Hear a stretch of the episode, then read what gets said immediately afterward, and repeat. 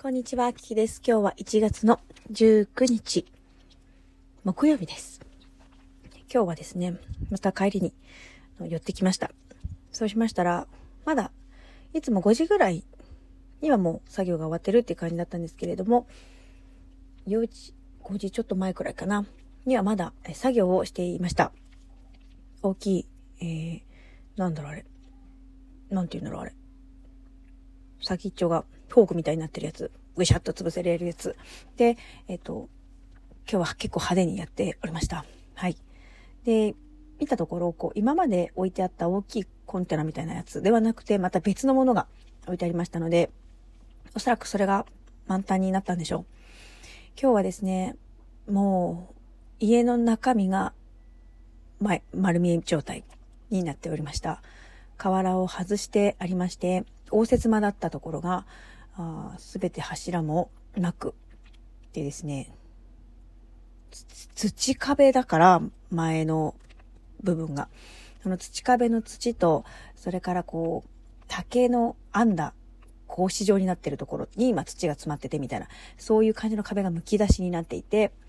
屋根の瓦の半分がない状態です。えー、もう応接間が完全に潰れておりますので、その奥のお部屋の台所とかがもう外からも丸見えになっていました。で、木が折れているというか、まあ、なんて言うんでしょうね。へ、へし折ってるというか、そういう感じになっているので、もう木のいい匂いがしました。はい。あの古いお家とはいえどですね、あの、増築をしている部分があるので、その増築部分のところの木がこういい香りがするというかね、あ木の匂いだなっていう感じ。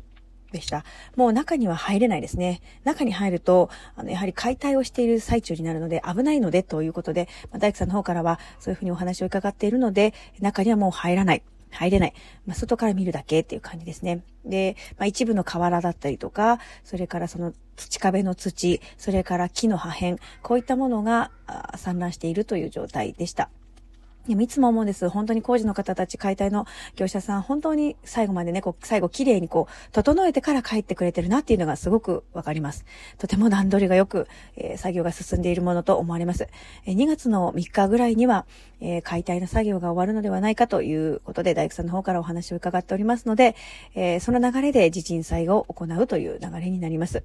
はい、もう1月も、え半ばを過ぎまして、まあ、解体が始まったのが、まあ、14日はまあ小屋の方から行きましたけれども、まあ、14日、まあ、日曜日は作業がありませんが、今日で1、2、3、4、5日目なんですけれどもね、あの本当に段取りよく進んでるのかなっていう感じで幸い雨もあの降ったりとかせずにね、まあ小降りはありましたけれども、まあ本当に作業に影響するような雨というのがなかったものですから、おそらく順調に進んでいるのではないかと思います。解体はだいたい3週間ほど目安にということだったので、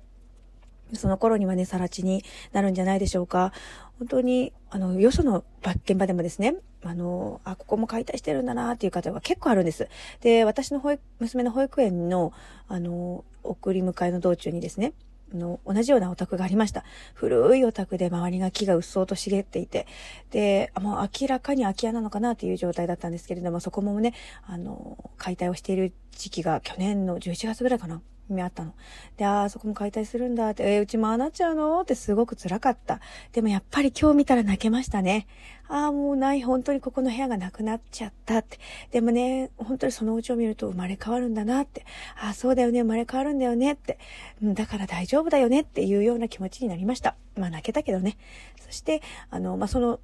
保育園のね、道中のお家っていうのは、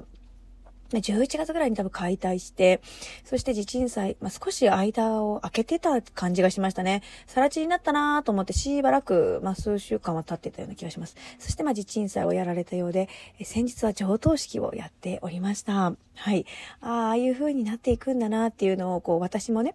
こう、なんだろう、ちょっと未来予想図じゃないけど、未来はああいう感じになるんだな、みたいなのがわかるから、なんかね、そういう意味ではすごくこう励まされてる感じ。確かにそこは更地になるし、確かにそこにもう家はないけれど、でも大丈夫、そこにまた立つんだから、生まれ変わるんだから、全然そんななんか、悲しまなくてもいいみたいなね。もう再生をするというか、まあむしろバージョンアップする家を作ってくれと、大工さんにはお伝えしました。私は本当にこのお家が大好きなので、このお家を壊してお家を建てるんだから、本当にこのお家よりももっとかっこいい令和バージョンのかっこいい危機器を作ってくれっていうことでね、まあお願いをいたしました。本当に、あの、そういう意味ではね、大工さんの方も、私の方に、あの、今日の作業風景ですよっていう方で、あの、動画、動画じゃないな、映像を送ってくださって、本当に作業員さんが、あの、一つ一つ、こう、解体をね、丁寧にしてくださってる様子というのが、あの、写真で送っていただいております。まあ、私が中に入れないっていうのをね、あの、入りませんかっていうことを言ったもんで、それこそその大工さんが、作業のね、こう記録として欲しいんですよねって。じゃあ、あのね、あの、キキさんが欲しい映像かどうかわからないんですけれども、まあ、お送りしますねということでね、本当に、あの優しい大工さんなんですよね。だから、もう本当に助けていただいて、なかなか荷物が搬出できないっていう時もね、じゃあ、こっちの方からやるから大丈夫ですよ。まあ、この日までにやってくれればいいですよ。ということで、あの、期限伸ばしてくださったり、本当にありがたい。多分ね、大工さんね、私と同い年なんですけれども、落ち着いて見えるね。落ち着いて見えるね。うん。今度聞いてみようと思うんだけどね。昭和何年生まれって。えとは何って 聞いてみようと思うんですけどね。多分一緒です。はい。で、あの、ローンをね、あの、お金のローンをやってくださる方も実は多分同い年 なんですよね。だから本当にね、そう思うとね、人生いろいろいろんな仕事をしてるなって、まあ大工さんっていうのはお家を建てる仕事じゃないですか。だから本当にこうなんだろうな、自分って何ができるかな、みたいなのをね、こう考えるようなきっかけにも実はなりました。はい。そんなこんなでね、私の思いをここにあの残しておこうと思います。今日は1月の19日の木曜日でございました。もう少しでね、1月も終わりますね。はい。2月の予定もしっかり立てていきたいなと思います。2月はね、私ね、楽しいことがいっぱいあるのよ !2 月にはね、楽しいことがいっぱい用意してありますのでね、これもまた置いて、あの、レポートしていきたいなというふうに思うんですけれども、何よりも娘の誕生日があります。そしてそこ、その日に、えー、地震祭もあるし、まあ、それに向けてね、いろいろ準備をしていきたいなっていうふうに思っております。まあ、仮住まいの生活の方も、あれがないな、これがないな、と思いながら、あのー、なかなかね、こう、買い物に行く機会がないというか、